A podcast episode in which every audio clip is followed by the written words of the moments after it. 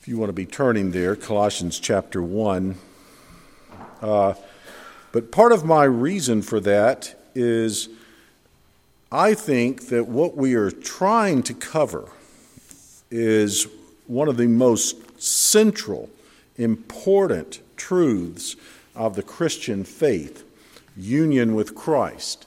And we started it, um, I guess, four to five weeks ago. I had the first sermon, and then Sterling preached the last Sunday in February. And we came to the first Sunday in March when we had the event in um, Springfield to go up there. Our second Sunday was, of course, Shepherd Group, so we had no evening service. So it's been essentially 21 days since we've looked at this topic. And so I've added, uh, I've, anyway, I'm going to do a, a hopefully a brief review. And then the other thing I thought about was this is also a communion service, and I, I, I need to be somewhat concise in what I say. But we're going to be doing some review and refreshing of some of the truths we covered, but hopefully adding some new things too. So, um, with that, let me re- turn as well to Colossians chapter 1, and I want to pick up reading at verse 24, and I'll read into the opening verses of chapter 2. Uh, this is the Word of God. Let us give careful attention to its reading. Now I rejoice in my sufferings for your sake, and in my flesh I am filling up what is lacking in Christ's afflictions, for the sake of his body, that is, the church, of which I became a minister according to the stewardship from God that was given to me for you, to make the word of God fully known the mystery hidden for ages and generations, but now revealed to his saints. To them, God chose to make known how great among the Gentiles are the riches of the glory of this mystery, which is Christ in you, the hope of glory. Him we proclaim warning everyone and teaching everyone with all wisdom that we may present everyone mature in Christ. For this I toil, struggling with all his energy that he powerfully works within me. For I want you to know how great a struggle I have for you, and for those at Laodicea, and for all who have not seen me face to face that their hearts may be encouraged, being knit together in love to reach all the riches of full assurance of understanding and the knowledge of God's mystery, which is Christ, in whom are hidden all the treasures of wisdom and knowledge. I say this in order that no one may delude you with plausible arguments. For though I am absent in body, Yet I am with you in spirit, rejoicing to see your good order and the firmness of your faith in Christ. That ends the reading of God's holy and inspired word. Let us pray. Lord, now we come to the reading and preaching of your word. Give to me the words necessary to explain, to proclaim this mighty truth of what you have accomplished in saving a people for yourself. Help us to have ears that hear and understand, minds that will grasp these things, wills that will apply these truths. We pray in Jesus' name. Amen. John Calvin, I think, had a great grasp of the things of which we speak. This is one quote from him. He says, The first thing to be attended to is that so long as we are without Christ and separated from Him, nothing which He suffered and did for the salvation of the human race is of the least benefit to us to communicate to us the blessings which he received from the Father. He must become ours and dwell in us.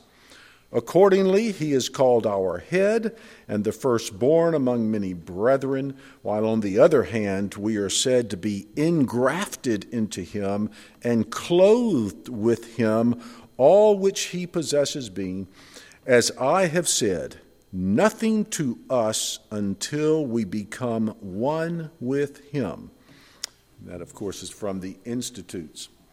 And so that's where we begin our review of this truth, which often, uh, and it was even now, now it was expressly stated here.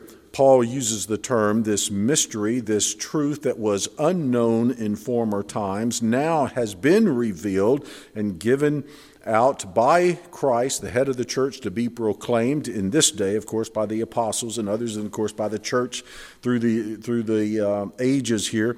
Christ in you, but often it's simply the terms in Him, in Christ. Sometimes it's in Jesus Christ. Um, used well over a hundred times. Some think in the Apostle Paul, uh, about 164 distinct times in his letters. So, it obviously was important to the Apostle Paul for us to try to come to grips with this. Uh, as, as I mentioned, I think in my opening sermon, Paul never refers to believers in Jesus Christ as Christians. But as we just said, repeatedly, time and again, he speaks about people who are in Christ.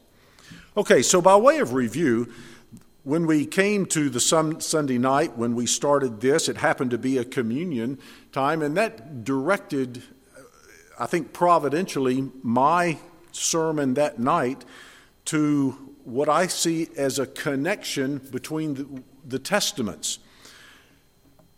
I spoke of union with Christ being central to the new covenant because on that night in which our Lord was betrayed in the Last Supper, both Luke and, of course, in Paul's statement in 1 Corinthians 11, it is explicitly mentioned that he stood there and said to his disciples, This is the cup of the new covenant in my blood, which is shed for many for the forgiveness of sins.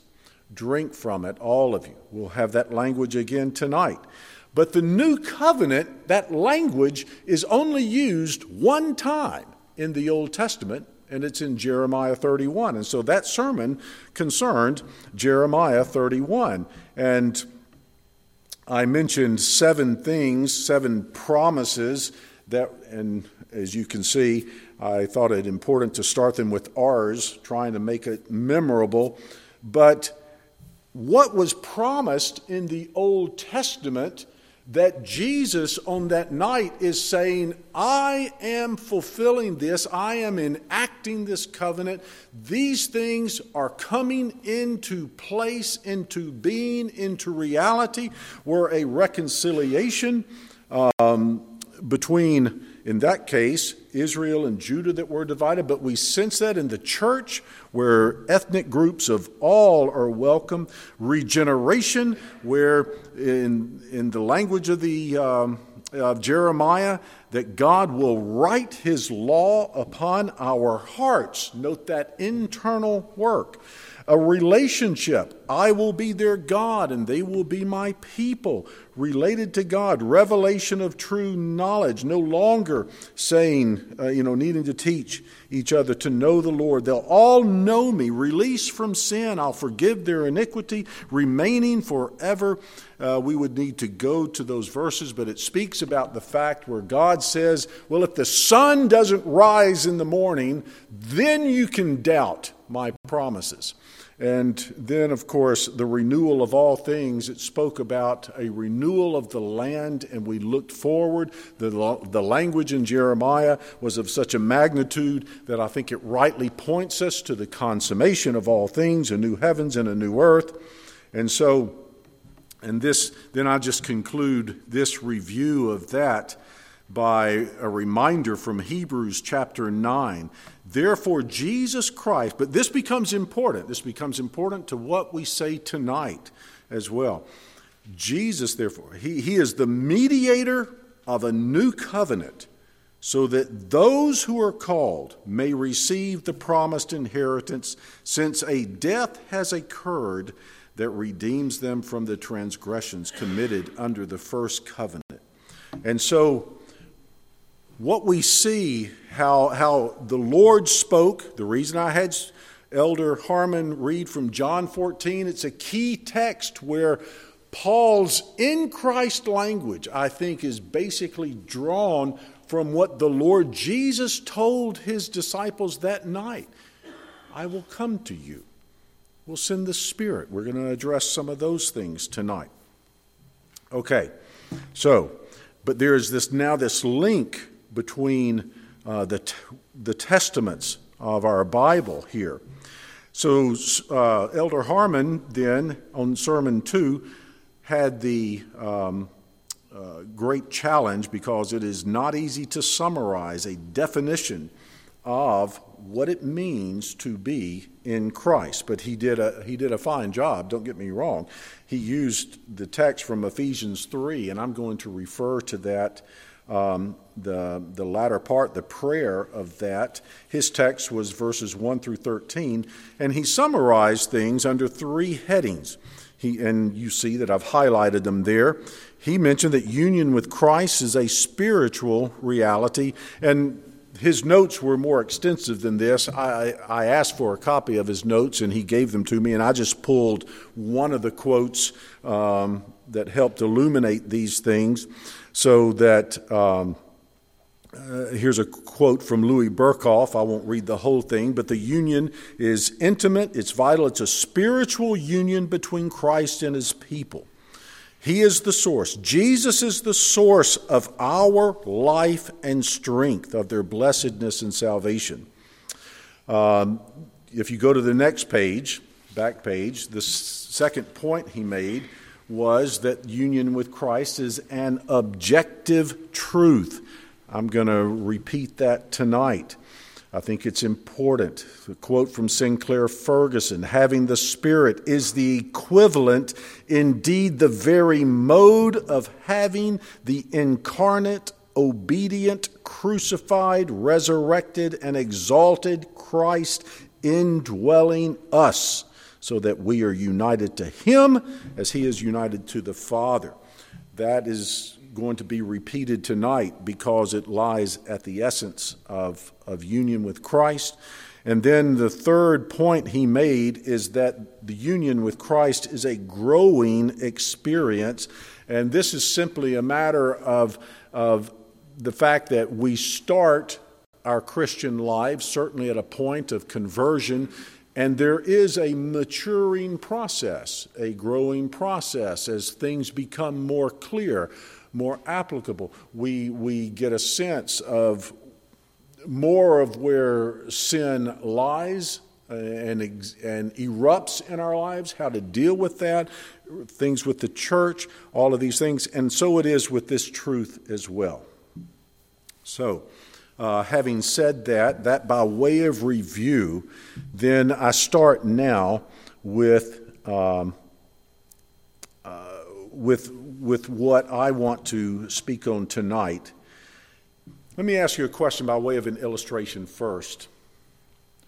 Uh, if I were to ask you, well, I won't make you, uh, I won't make you raise your hands, but uh, but if if I were to ask you, I'm moving away from the microphone. Sorry. Um, do you know that you have forgiveness of sins tonight? Can I get a yes from some of you that you know you have forgiveness of sins in Christ tonight? Yes. yes. All right. Now, how do you know that? You'll see my question is how do you know that your sins are forgiven? Did you have a moment, some evening when somebody spoke to you, spoke the gospel to you, and you, you prayed a prayer and you went to bed that night and and you woke up in the morning and you reached under your pillow, and lo and behold, there was this leather certificate with a stamp, Kingdom of God, and Gabriel had signed it. Certificate of forgiveness of sins, something you know you could handle like that. Anybody like that? I didn't think so. How do we know? We know, don't we? Because we believe the truths contained here. That is the essence of faith, true faith. Faith, uh, our, our confession of faith says that the actions of faith are basically proper responses to the truth revealed in Scripture. So, when promise, when we read promises, we believe them for their accomplishment. When we hear commands, in faith, we seek to obey them. When we hear warnings, by faith, we say, I need to stay away from that. I remind us of that because the, of the grandeur of the truths contained in this doctrine of union with Christ. They are, as I've mentioned, and will hopefully prove, lay at something of the foundation and and though, uh, though astounding, are to be believed just as you believe and, and rely on the promises concerning the forgiveness of your sins. That's why that is there. Now, I've quoted some other text just because of that. In other words, does the Bible really say that Jesus Christ is in you and in me if we are his children. Well, we just read from Colossians 1:27. There it is. You see it on the page before you. I put it in bold. Christ in you, the hope of glory. One of the most individualistic statements of the Apostle Paul, one of the most insightful uh, uh, verses is Galatians 2 19 and 20, where he, he gives us this window into his mindset of how he lives his daily life. He says, For through the law I died to the law so that I might live to God. And here it comes I have been crucified with Christ. You could stop there for a moment now and say, wait a minute, how, we're, and we're going to get to that. How does that happen, Paul? You've never died yet. Cruci- you know, cru- the word crucified has a meaning to it, a definition. We'll get to that. I have been crucified with Christ. It is no longer I who live, but here it comes. The English says, but Christ who lives in me. The Greek text actually says, it puts the verb first. Anyway, I'll say if we were reading the Greek text, it would say, But he lives in me, the Christ. This, it's this bold statement. Jesus, the Christ, lives in me. And then he goes on and says, The life I now live in the flesh, I live by faith in the Son of God. You see that there. One of the most clear statements is Paul's prayer in Ephesians 3. You'll see that I've quoted it there.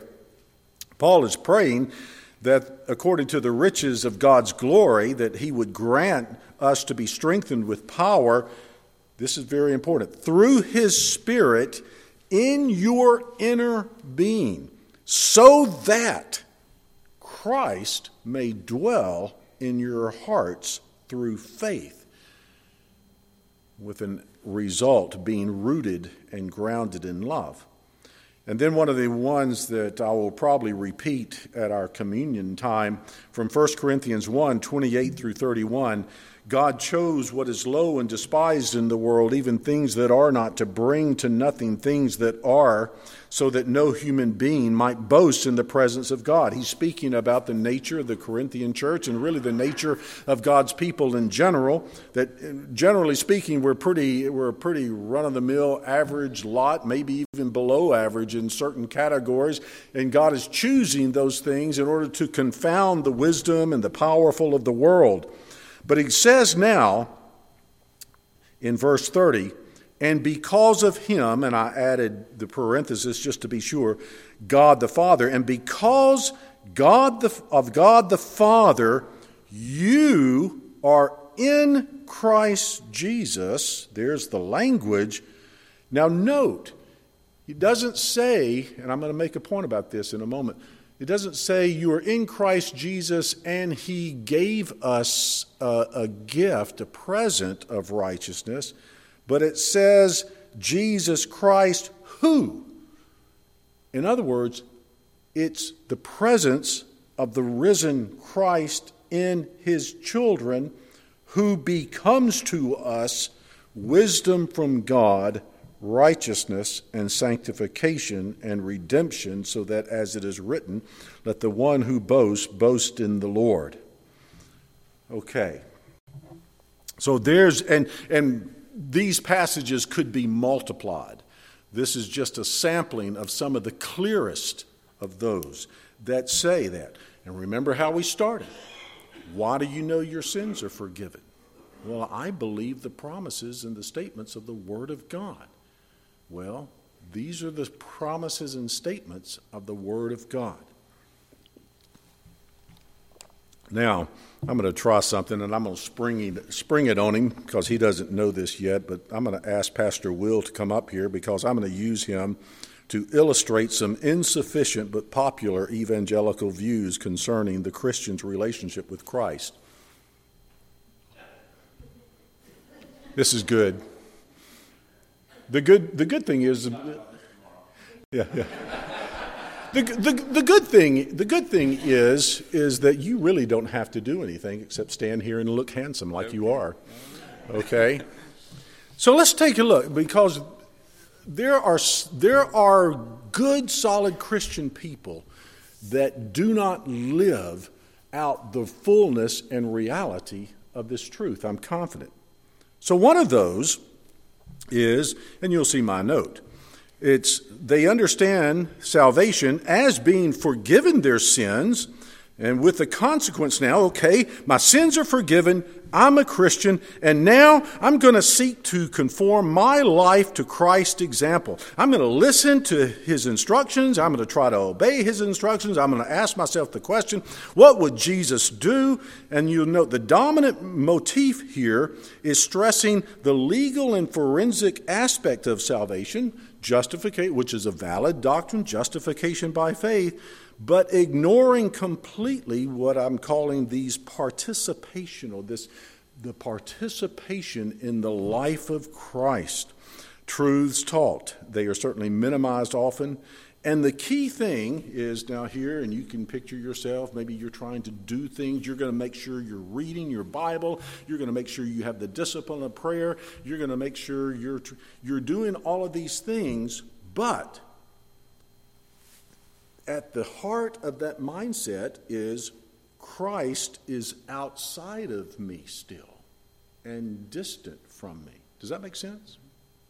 Okay, see, you didn't have to do anything, just kind of standing. All right, but here, now, no, stay. We're not done yet.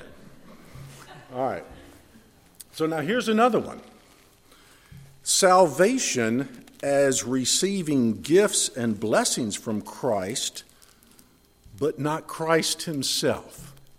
And so, for example, our, our pastor Will is a believer. He prays and asks God for things, and hold your hand out there. And so, so he wanted his family to travel safely to Pennsylvania, and they did. So there you go. He gets a packet of grace. And uh, he wants to have a good uh, preparation time for his sermon. He prepares a good sermon, so there you go. There's another one. And, um, you know, you want to, what's another thing you want? Uh, healthy meal. Health, good, good, good. Here, here's some more meals. See, see, what I'm trying to illustrate here, and I hope this is coming true, is there can be a mindset of objectifying. Um, let me make sure I get to my notes so I say it right here for you. It's salvation as receiving gifts from Christ, but not Christ Himself. Salvation is seen as a gift to be apprehended. Follow the language here gifts to be apprehended rather than the apprehension of the giver. Are you catching the distinction there? Raise, tell me if you're not. I don't want to be confusing to you. There's a, there's a separation between the work of Christ and what he's accomplished and the person of Christ. And so, still for that person, Christ is in the normal day to day operation outside of him and distant from him. The last one, now this one gets a little subtle, but still it's important. Salvation gives me the blessings promised, is it there? And especially, what wonderful news is this? He, our, our brother Will here knows about Pentecost. He knows about the gift of the Holy Spirit and the presence of the Holy Spirit. So I'm going to be the Holy Spirit here, and, and he knows I'm here with him. Okay? Not trying to be cute or funny here, but the point is that that person still sees the presence of the Holy Spirit as an abstraction from Jesus Christ. He sees the Holy Spirit as functioning as a replacement for the absent Christ. Jesus is still absent, he's still distant and outside of me. Thank you, sir. Mm-hmm. See there? All you had to do was stand there. None of those views uh, and, and I, anyway, there's a lot of truth to those views, but none of them have gone the distance of what Paul, of what Jesus said, what John will say in his letters, what Paul speaks of when he uses the language of being in Christ. So, now let's let's look at this more positive statement of biblical union with Christ. And this is where I repeat a little bit of what Elder Harmon did. Biblical union with Christ is simply a fact. One of the fellows that I really like, he is often so quotable, is Alexander Maclaren. And he's, from his sermon on Ephesians 3, he says, To begin with, let me say in the plainest, simplest, strongest way I can that that dwelling of Christ in the believing heart is to be regarded as being a plain, literal fact. And I'm going to read the following because some of the ideas of what I got in these misunderstandings came from his statement. Listen to how he analyzes this a plain, literal fact. It is not to be weakened down into any notion of participation in his likeness do what Jesus did. Sympathy with his character, he was such a lovely man. Submission to his influence, following his example, listening to his instruction, or the like. A dead Plato may so influence his followers, but that is not how a living Christ influences his disciples. It is no mere influence derived and separable from Him, however blessed and gracious that influence might be, but it is the presence of His own self, exercising influences which are inseparable from His presence and only to be realized when He dwells in us. And He says, I preach and rejoice that I have to preach a Christ that died, yea, rather that is risen again, who is even at the right hand of God, who also makes intercession for us. Nor do I stop there, but I preach a Christ that is in us, dwelling in our hearts, if we be his at all. Okay, a plain fact. The special means by which this union happens, interestingly enough, this is where I, I was find my own views and knowledge of my own personal relationship with the Lord growing. I'm not sure how you would have answered the idea here, but the, I think the best answer is the incarnation. Just a few couple of thoughts there. Jesus comes as into this world as a man. He comes, as we said, the mediator of the new covenant.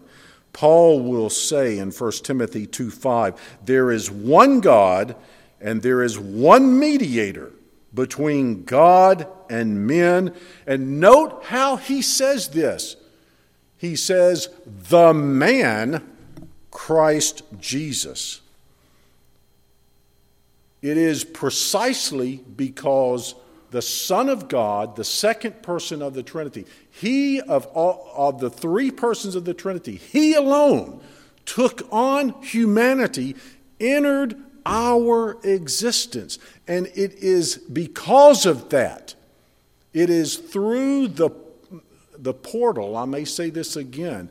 I think when we talk about how we are able to experience union with Christ, it is precisely because not that He is God, He is God, but He is the God man. He is the one who entered our existence. The God man, and He enters, He enters as the second Adam. Uh, Romans 5 speaks about those things as the head of the covenant. He has redeemed a distinct people.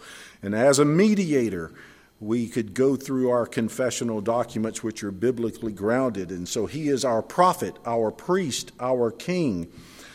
All that Christ did in his earthly life, note this now, all that he did in his earthly life in union with our flesh was done vicariously for us. For us. That is why Paul, for instance, can speak of our participation in Christ's death, resurrection, ascension, and enthronement in the past tense. Ephesians 2 is your classic case in point. We have been made alive in Christ. We have been crucified with Christ. We are raised with Christ, past tense. We are seated with Christ in heavenly places, past tense. Why is that? Why can he say that? Because Christ, the Redeemer of God's elect, as the God man, has done that as a man. And it is as our Redeemer, we are joined with him. We follow in his train and have followed in his train. The union is that clear, that precise, that definite, that unbreakable. The Holy Spirit brings to us actually this union in reality. And I wanted to mention a few things. It actually, he actually brings us into a present communion with all three persons of the Trinity. Note from John 14, the passage that was read. Believe me that I am, Jesus speaking, I am in the Father and the Father is in me, or else believe on account of the works themselves, then later I, I will ask the Father, and he will give you another helper to be with you forever, even the Spirit of truth, whom the world cannot receive because it neither sees him nor knows him. You know him, for he dwells with you and will be in you. Okay, there's the Spirit dwelling. In that day, you will know that I am in my Father, and you, I am in my Father, you are in me, and I in you. Well, if you try to put that together, you realize that you're speaking about not only a union or communion with Jesus, with the Spirit, but now the Father. Jesus answered him, If anyone loves me, he will keep my word. And note this my Father will love him, and we will come to him. And I love the language make our home with him. I'm going to end with a more lengthy quote from Calvin, but I do this because, as I said, Calvin certainly understood union with Christ as well as any. You know, and we're talking now nearly 500 years ago. But I want you to see how he understood, especially the fact that as the perfect human mediator before God, the God man, Calvin sees our union giving us the very presence of Christ through, as I said, the portal, the doorway of the fact that he is man, that he's human. Listen to this. These, this litany of benefits of our union with Christ, indicated by Calvin. This is, by the way, a quote basically from Calvin's, the end of Calvin's book two, which concerned Jesus Christ and his institutes. Quote, We see that our whole salvation and all its parts are comprehended in Christ. We should therefore take care of deriving even the minutest portion of it, of our salvation, from any other quarter, any other person, any other place. Now, I've highlighted the need, so to speak, and note when he answers, he's answering of earthly historic events of the man, Jesus the Christ. If we seek salvation, we are taught by the very name of Jesus that he possesses it. That name was given him at his birth. If we seek any other gifts of the Spirit, we shall find them in his unction. Jesus was a man anointed above measure with the Holy Spirit in his earthly life. Strength in his government, purity in his conception indulgence in his nativity, in which he was made like us in all respects in order that he might learn to sympathize with us. If we seek redemption, we shall find it in his passion, acquittal in his condemnation, remission of the curse in his cross. Paul will speak in Galatians that Jesus was cursed because he hung on a tree, the cross Satisfaction is that what we need? We find it in his sacrifice purification in his blood, reconciliation in his descent to hell, mortification of the flesh in his sepulchre, newness of life in his resurrection, immortality also in his resurrection, the inheritance of a celestial kingdom in his entrance into heaven, protection, security, and the abundant supply of all blessings in his kingdom secure anticipation of judgment in the power of judging committed to him. In fine, since in him all kinds of blessings are treasured up, let us draw a full supply from him and none from any other quarter. Those who, not satisfied with him alone, entertain various hopes from others, though they may continue to look to him chiefly by looking to others, he says, they deviate from the right path by the simple fact that some portion of their thought takes a different direction. No distrust of this description can arise once the abundance of his blessing is properly known. Maybe we end by just simply asking the question What do you need? To live the Christian life. Name it. If you are a child of God here tonight, name what you need. The indwelling, personal Christ is there to supply it. Is there to supply it. This is a message of hope. It's a message of ability. It's a message of comfort. It's a message where of security. Our union with Him, His human flesh, lives eternally at the throne room of God.